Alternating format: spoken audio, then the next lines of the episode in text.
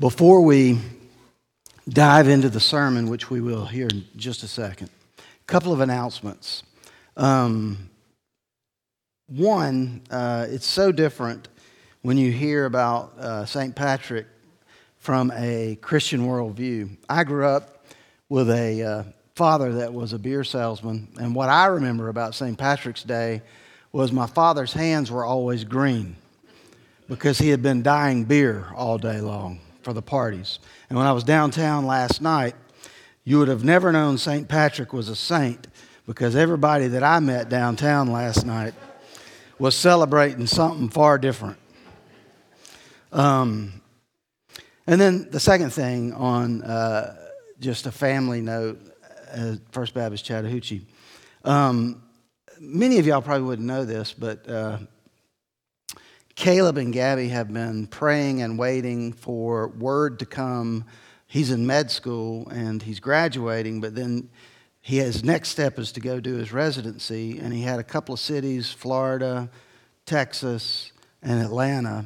And uh, we met and talked, and I told him, you know, if you can go home, I think that's always a good thing. And home for him is Texas.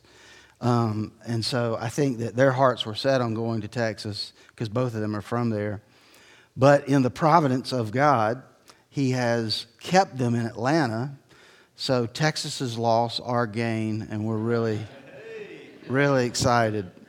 And uh, I, I would do the happy dance, but I don't want to do that in front of y'all right now. Uh, yes. Yes, you're most welcome, Joni. Um, so, with that, Let's turn to the Lord in prayer and ask Him to meet us here.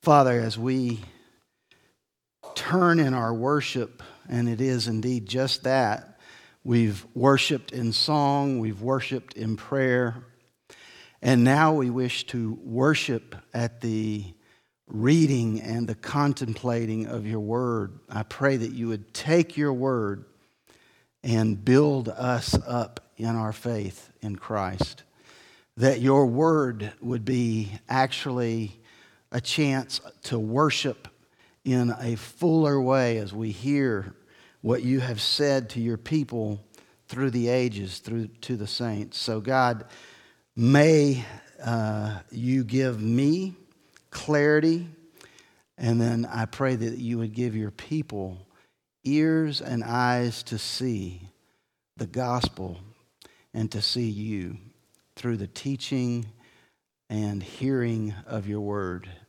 We pray all this in Jesus' name. Amen. So, the title of my sermon today is Don't Let Your Hearts Be Troubled.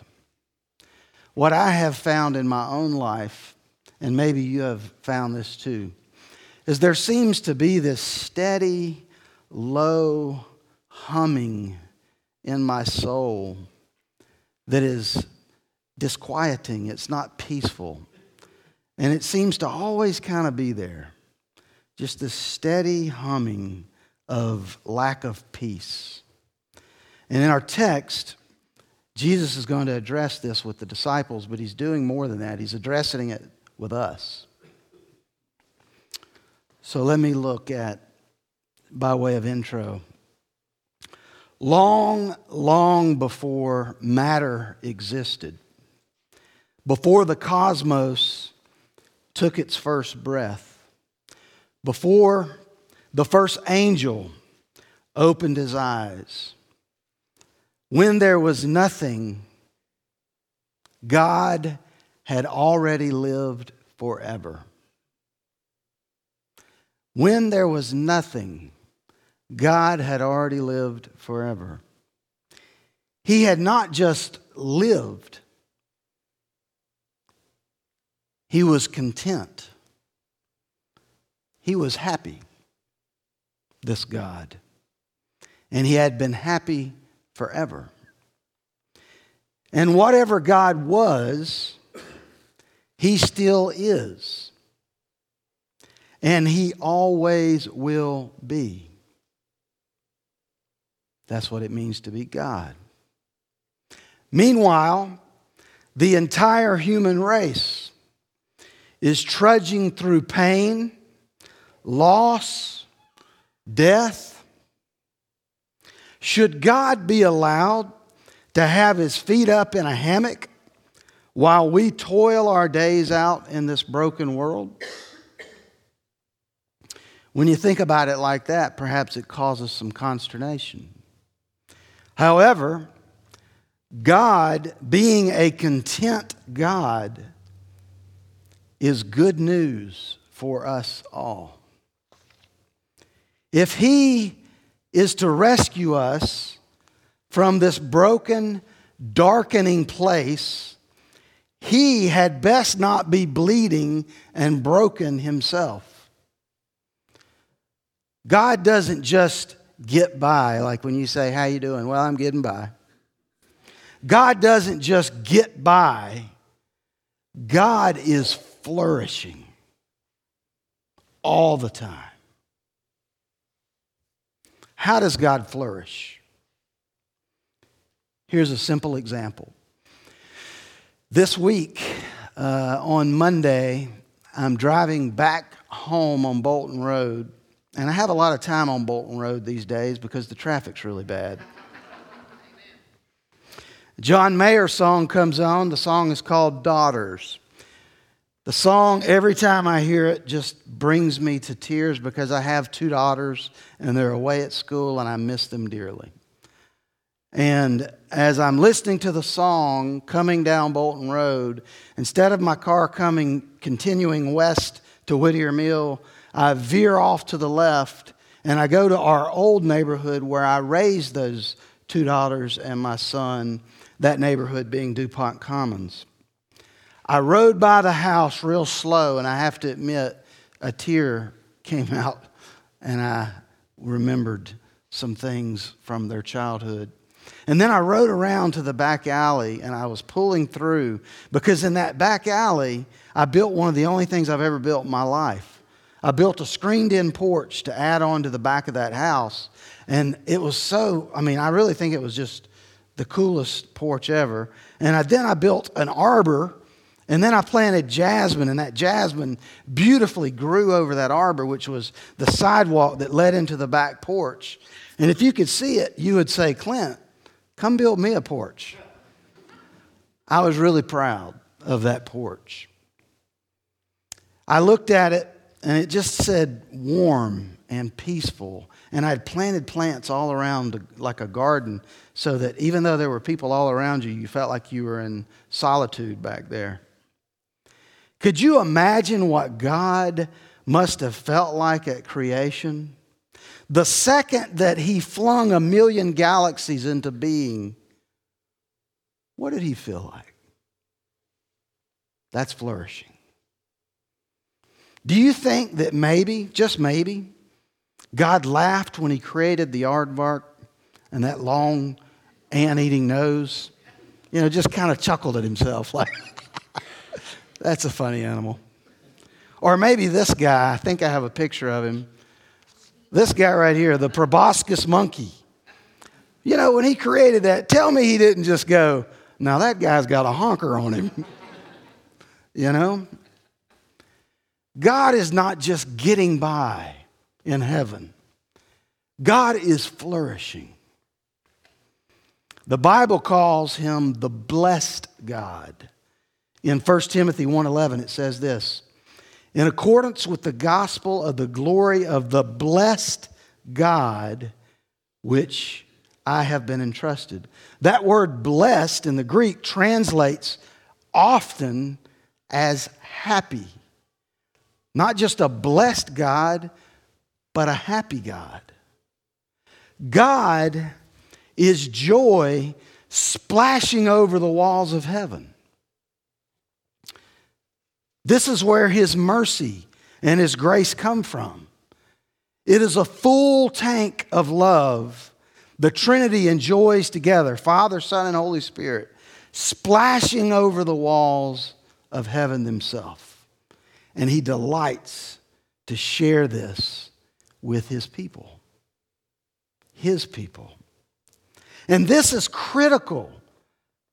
This is critical for you to know this about God because it is part of what helps us calm that troubled soul, that humming in your soul that won't go away. Why is it important that you know that about God? Let me illustrate it this way. A lot of y'all have probably done this drive. I did it more than I'd care to talk about. Suppose you're driving I 16, the interstate from Savannah to Macon. There's nothing there. I think that's where Sherman went, burned everything out. While you're driving this, your car chokes, coughs, stalls, and then it stops. You know, I know, it's no good for me to get out and open the hood. I don't know the difference between a wrench and a screwdriver. I mean, I might kick the tire, and then I go back and tell Peggy, yeah, we're going to need a mechanic. and so I walked three miles to the next exit looking for help. Meanwhile, Peggy and the kids are waiting in the car in a hot, sunny day. And the first exit I come to, I see this 80 year old, maybe 80 something year old man and he's obviously coming out of a nursing home and he's, he's wiping the tears from his eyes. And I look across the street and I see these teenagers on both sides of the street and they're screaming at each other bad words. And I'm thinking, mm, probably not going to ask them. And then I see these neighbors sitting on a porch and they're having a conversation and they're laughing and they're, you know, drinking sweet tea. And the question that I have for you is out of those three scenarios, which person would you ask for help? I'm going to ask the neighbors that seem to be enjoying themselves. Not the older guy who's sad over his wife, not the teenagers who are fighting with one another. I'm going to ask the people that are happy. When you're in trouble, it's really important to know, if I can say it this way, our God is in a good mood. Our God is not sitting up in heaven with his finger on a nuke button going, just do one more thing and I'm going to blast y'all away. No, no. He's happy. Look at John 15 11. It says this These things I have spoken to you that my joy may be in you and that your joy may be full. That your joy may be full. He wants his joy to be in us because he has joy, and he wants our joy to be full. We desperately need this joy. But more than we need this joy, we need the God of that joy. That's what we need more than anything in the world. Approximately, there will be 50,000 suicides in 2019 in America. There'll be 1,400,000 attempts. One in six Americans are on some form of anxiety and depression medication. So if you struggle with a soul that seems in turmoil, this text is for you today. But more significantly, the God of this text is your only hope and mine.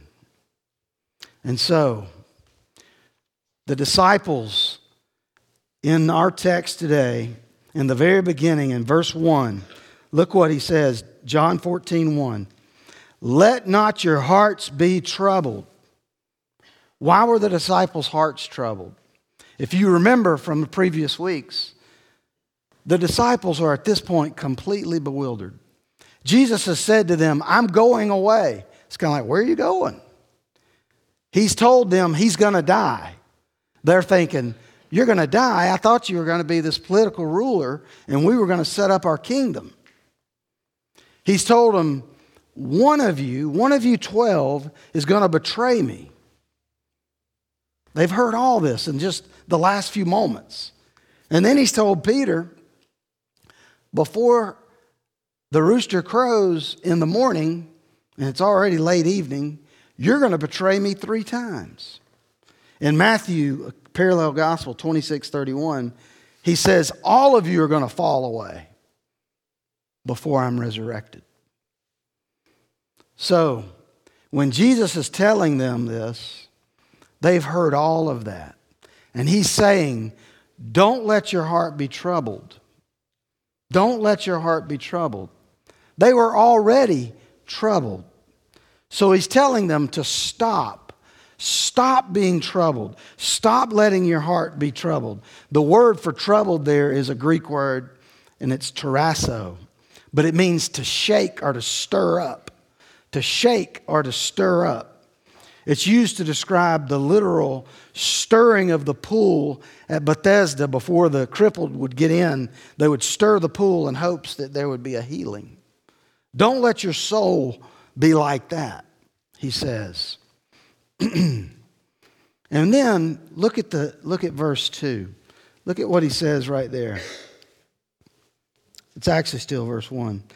Believe in God, believe also in me. So he's saying one remedy for a soul and a heart that is in turmoil is this believing in me. Believe in God, believe also in me.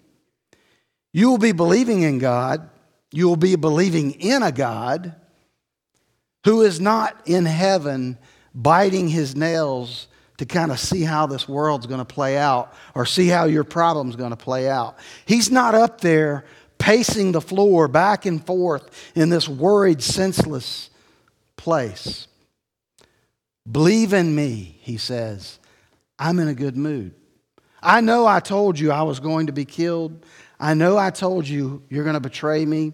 I know I told you Satan is going to come against you. But you should rest. And here's the, here's the thing, and you should see an outline here in just a second. Rest in my person. And in that, you see the verses where I get that. He's saying, Rest in my person. And then he's saying, Rest in my presence.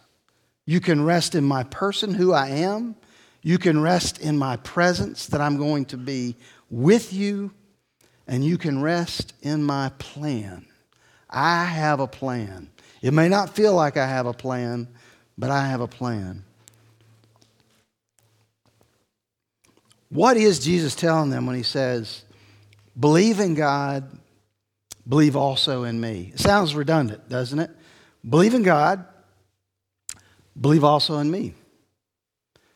Jesus is telling them once again that putting your hope in God is putting your hope in me. I am God Himself. Me and the Father are one. If you know me, you know the Father. If you know the Father, you know me. If I love you, He loves you. And that's important.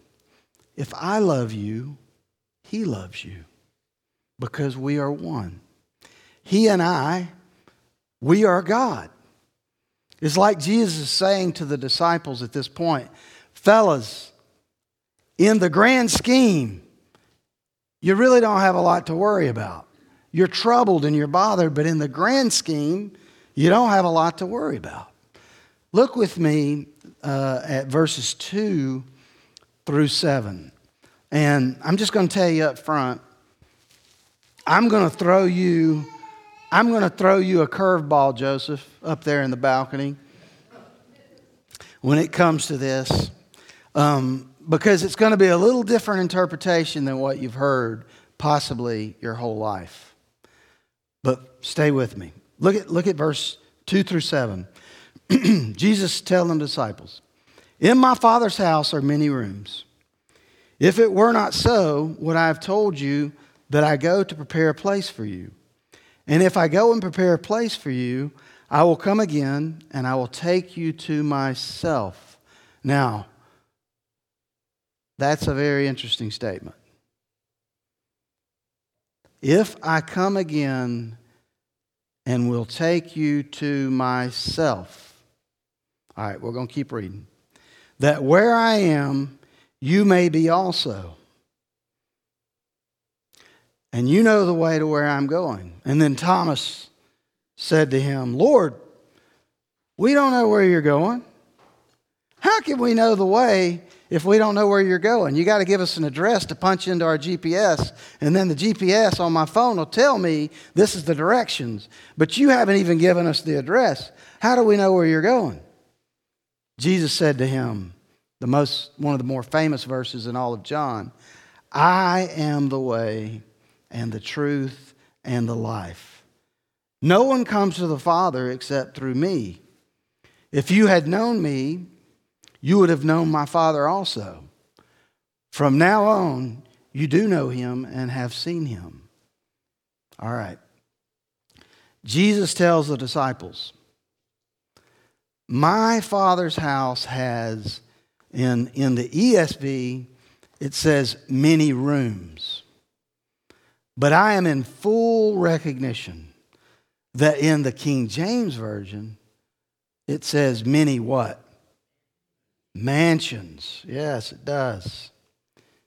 And then Jesus says he's going to go and prepare a place for them. Now, if it's mansions, it probably would take a little while, even for Jesus.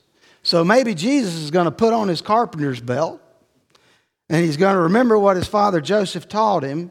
And he's going to take his, his saws and his chisels and he's going up to heaven and he's going to create this room for you in the mansion because his father's house has many rooms, many mansions.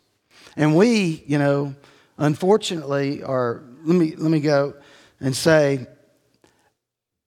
at the end of the day I don't think this is what that's talking about. Jesus is saying I must leave you temporarily so I can go to the cross. This is what preparing the room is. I can go to the cross, pay your debt for sins, and then on Easter I'll be raised again, and then I'll be resurrected with the Father.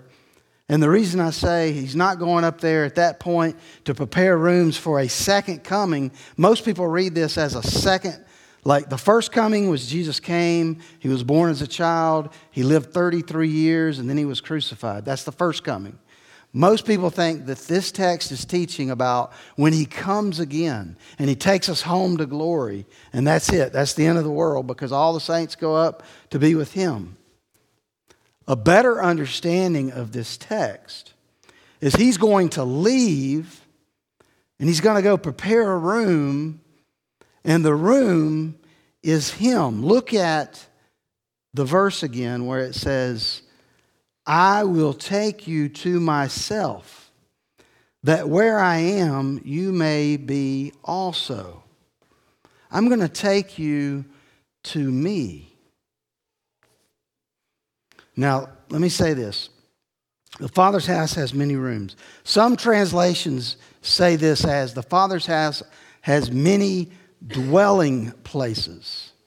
Many dwelling places. The Greek word, and I don't do this a lot, but is M O N A I. In the King James, translated from the Latin Vulgate, if you want to go study it. The King James was translated from the Latin Vulgate. They translated that Greek word as mansions it was a poor translation. So, what you have is a generation growing up saying, I'm going to have a mansion in heaven. But if you think about it, in a grand scheme, that's kind of still like this world. Like, I'm going to have this mansion in heaven. That's kind of the way we think about life here. Because this concept, unfortunately, supports the Western economic notion that following Jesus is going to lead to economic prosperity, either in this life or the next. There's three problems with it. Here they are. First, God does not promise economic prosperity ever. He never promises that. Two, it is the way that the Jewish people gave word pictures when they were describing a relationship with God. They would often give you a word picture. This is a word picture. And third, and most importantly, that Greek word M O N A I does not mean castle like home or mansion. The word is derived from a word similar to it that is dwelling place, a place to abide. And so the translation of mansion is not a good translation. And most, if not all, of the other translations that are out now don't say it that way. They knew that that was not a great translation. But we have a generation of people that grew up with the KJV and they have heard it that way. And I, it's not like, well, if you believe that, you can't go to heaven. That's not the issue. I'm just trying to help you see that perhaps that's not the best translation. And why would I say that? It's this whole idea of, of you to myself. When in John 14, 3, this is one of the most important phrases in everything that I'm saying today. I will come again and I will bring you to myself, that where I am, you may be also. That's repeated all through the New Testament. Where I am, my servants will be also. What is the essence of heaven? When you think about heaven, what do you think about? You know what the essence of heaven is? It is the immediate presence of Jesus. That's heaven. The immediate presence of Jesus. So when he says, I go to prepare a place for you, isn't the essence of what he's saying, I go this night through, through death for you, and I go to Easter Sunday out of death for you, so that I myself might be your living and dwelling place. I will be the living and dwelling place. And Thomas says, We do not even know where you're going. How can we know? And that's why, that's why Jesus says, John 14, 6. I am the way, the truth, and the life. No one comes to the Father but through me. I am the way. I'm the way to heaven. I'm actually your room in the Father's house. You're going to be in me. And I am not yet prepared to receive you because I've got to go to the cross and die. I've got to raise from the dead. I got to be glorified. Then I've got to intercede for you. And when I've done all that, I'll be ready. And your place in heaven with me will be ready. Not, I got to go get the mansion ready. But I got to do all this redemptive work, and then we'll be ready. So, we shouldn't interpret this passage to mean Christ is preparing a physical place in heaven, but rather, He is our room. We will be with Him. That's, that is the meaning of the text. That's the real point that he's driving home. And, and, and the, one of the reasons I know this even better is because when they ask, How do we know how to get there? And we're going to be left, and all this, he gets into it wasn't even in our reading, but John 14, 16 through 18. Look what Jesus says there. He says, I'm going away, but I will ask the Father and he's going to give you a, another helper to be with you forever, even the Spirit of truth, whom the world cannot receive because it neither sees him nor knows him. You know him, for he dwells with you and will be in you. And then he says, I will not leave you as orphans, I will come to you. Now, you might read that and go, oh, he's talking about the second coming. No, he's not. If, if you read Romans 8 9, it says, If you are in him, you have the Spirit. What Jesus is telling them, because they're so troubled, everything's falling apart, they're to, Jesus is going to die. He's going to leave. They're going to not follow faithfully. He's saying, when I go, guys, when I leave here, I'm sending you a helper. And it's going to be my spirit, and he's going to live in you. This has never happened before. You're about to get more help than you could ever imagine. You're going to get me through, the, through my spirit living in you. And so that's why he tells them, don't be troubled. He says, believe in God and believe in me, trusting in this person. He's the creator and he is the sustainer of the universe. He is God, and he's a happy God. You can trust in him. He is ready, willing, and able to help. So there's three things there. There's trusting in his person, and his person is a content, happy God that is willing and able and ready to help. And the second one is trusting in his presence. He says in Isaiah 41:10, I will never leave you or forsake you. If you're his, he will never leave you or forsake you. But you're sitting there and you're going, Clint, that's all good. I get it. I hear you. That's all good, buddy. Thank you, Pastor. But you're thinking to yourself, you don't know what's, what's going on in my marriage, man. You have no idea. You're talking about all these spiritual, wonderful things. Or maybe it's this my health is failing. You're talking about all this fabulous stuff, but I need help right now. Or I cannot stand my boss at work. If I have to look at him one more time, I think I'm going to punch him square in the nose. Or maybe you're sitting here and you're desperately lonely, and you have been for a long time. How does this stuff help us then? Trusting in his presence, that second one. My sister in law is a labor and delivery nurse, and for a long time she worked in the NICU unit. So it's the premature little babies that are born.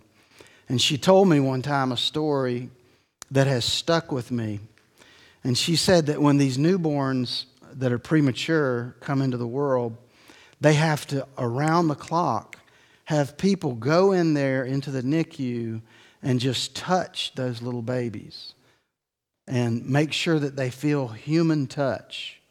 Because if they do not have human touch, if everything else is the same, they'll die. And I, I thought to myself, really? That's bizarre. And she said, yes, just knowing they're not alone and having the touch of another person actually somehow keeps them alive. I think that when we are going through the storms of life, one of the things that I need and you need more than anything else is just to know that somebody's there. They don't have to talk to me. Matter of fact, most cases, I'd rather they wouldn't give me their little solutions to my problem. I just wish they would be there. That I'm not alone in my depression. Y'all, some of you know I've struggled with that in the early 2000s. And there was a time where I couldn't be alone. And I would ask Peggy to stay home from work. Of course, she was teaching at the kids' school and she couldn't. And I couldn't be alone. I was so in, in a bad place. So I would get up in the morning when she would go to work and I would drive out to my mother's house in Douglasville just so I could be with her and be with someone because I couldn't be alone. And it was through that, the beauty of that way God works, is in those two weeks that I was in the worst place. We talked through her life, and I began to understand the hurts and the pains and why she was not able to be the mother that I had hoped that she would be. I mostly was raised with my father. And we worked through so many things over those two weeks as we were together. What I'm saying is this you need to be practicing now the presence of God in your life. Because when the storms come, you need to know bedrock, He's with you. And I'm afraid that if you don't build that into your life as you're going, when the storm comes, you're not really sure He is. But when that relationship is so solid, built over time, even in the worst storms, you know He's with you. We need to know the presence of God. And finally, and lastly, the plan of God. All through this, he's telling them, This is the plan, guys. I'm going to do this. I'm going to bring you with me. I'm going to send my helper, my Holy Spirit. But you could imagine how the inner turmoil of everything else he had said. I'm going to die. You're going to betray me. Oh, Peter, he's, he's going to betray me three times before morning. And these guys are like, God, you got our heads spinning. This sounds horrible. But God is saying, trust my plan. Trust my plan. You, you, you can't see everything that I'm doing. Maybe it's your children. Maybe it's something happening in your marriage. Maybe it's work. You can't see everything God is doing, believer in Christ. And He may be doing things that hurt or you don't understand that are really painful. Matter of fact, I'd be willing, because we live in a broken world, to bet everybody in here has something like that. And here's my attempt to help you understand God's plan, to help relieve some of the turmoil in your soul. This is what I'm aiming for.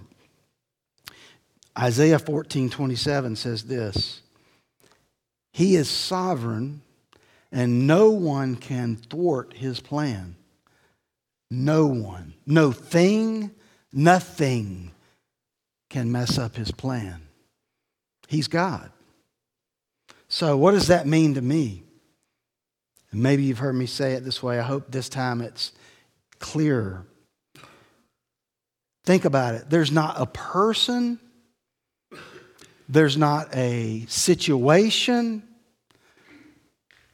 there's not even a molecule, like a microscopic molecule in this world that God is not sovereign over, meaning He is in complete control of all of it. Of all of it. And why is that important? This is why it's important. If there is one person in the world who is a free agent, and I'm not talking about NFL free agent, I'm saying he's independent, he's not under God's control then that one person could throw off God's whole plan because he's independent of God. He's not under God's control, he's not under God's sovereignty. But if not even a molecule is not under God, see, here's the thing God cannot be sovereign by definition if He is not sovereign over every molecule in the world and in the universe. The definition of sovereignty is you're in control over everything, there's nothing out of your control. And why is that so important to me? Why do I get so worked up over that? Because that is my hope in this life that even the bad things, and there are bad, and we know it, even the bad things that come my way, they must ask permission and go through my Father to get to me.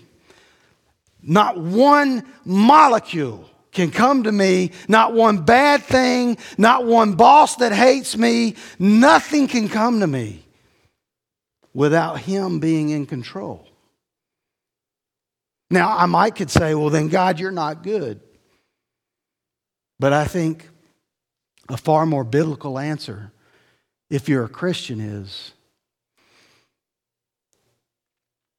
He allows bad things to happen so that good things can happen in me and eternal things can happen through me. It's Romans 8, 31 and 32. If he did not spare his own son, if he didn't, I mean, he, he killed his son for you, Christian. If he did not spare his own son, how will he not freely give you all things? Not all things like I need a Tesla, but all things that are good for you. He'll do that. And that is our hope. That is our hope. His person. I can trust in his person. He is good and he is sovereign over all things. Nothing can happen to me that doesn't pass through his hand. He gives permission. And you know, ultimately, our suffering and our pain in this life, you cannot make complete sense of it without factoring in the next world, without factoring in the next life. He is getting us ready for something. And this, what we have in this life, is really just a preface to this massive eternal story. And we're living in the preface. Let's pray. Father, would you help us see you as you really are in all your glory and treasure you for who you really are? May we hope and trust in your sovereign plan, in your person, in your presence. There is fullness of joy, you say in Psalm 16. I pray your people would know that fullness. I pray in Jesus' name, amen.